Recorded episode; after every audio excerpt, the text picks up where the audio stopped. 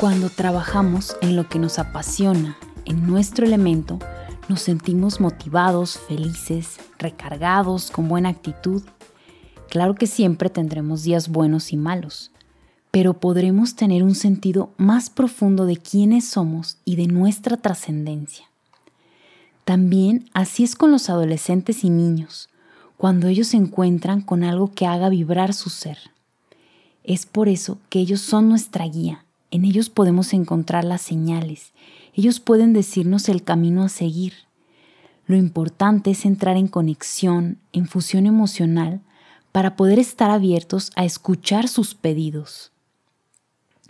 Una de las herramientas más valiosas que les podríamos dejar a nuestros hijos es a que aprendan a aprender, que no dependan de otro que les enseñe, que su curiosidad los lleva a investigar, experimentar, buscar información cuando apoyamos a nuestros hijos para que tomen la responsabilidad de su propio aprendizaje, a que posean su aprendizaje, les damos más de lo que jamás podríamos darles al, dirigir su educación. Les damos confianza, responsabilidad de sus vidas, libertad y posibilidades ilimitadas para el éxito personal y la felicidad en la vida.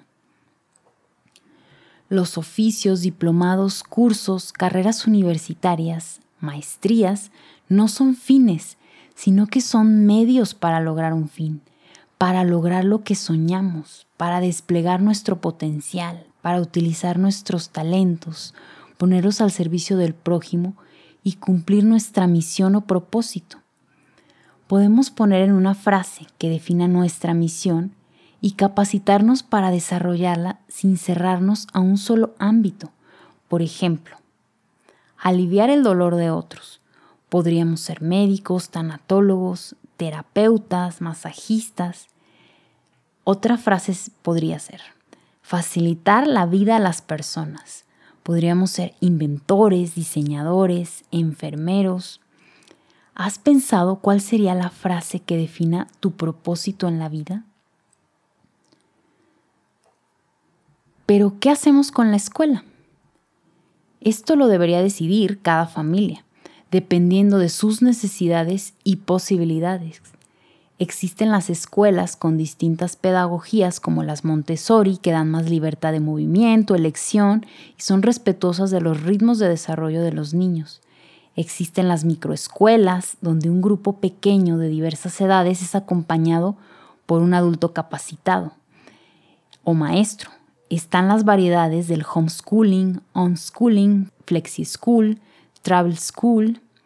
Si no podemos moverlos de la escuela tradicional, tendríamos que revisar nuestra rigidez con las calificaciones, las tareas.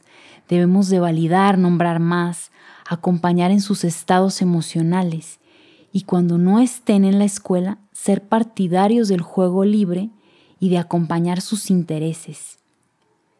Siempre es necesario tener gran cercanía con sus profesores para conocer a las personas que están acompañando a nuestros hijos gran parte del día, saber si el trato que reciben nuestros hijos es respetuoso.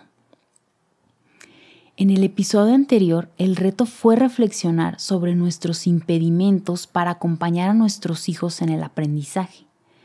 Podría ser porque delegamos eso en la escuela y creíamos que estaba cubierto o también porque creo que deberíamos de desescolarizar el aprendizaje, pero nos rondan muchos miedos. ¿Por qué nos da tanto temor hacerlo distinto?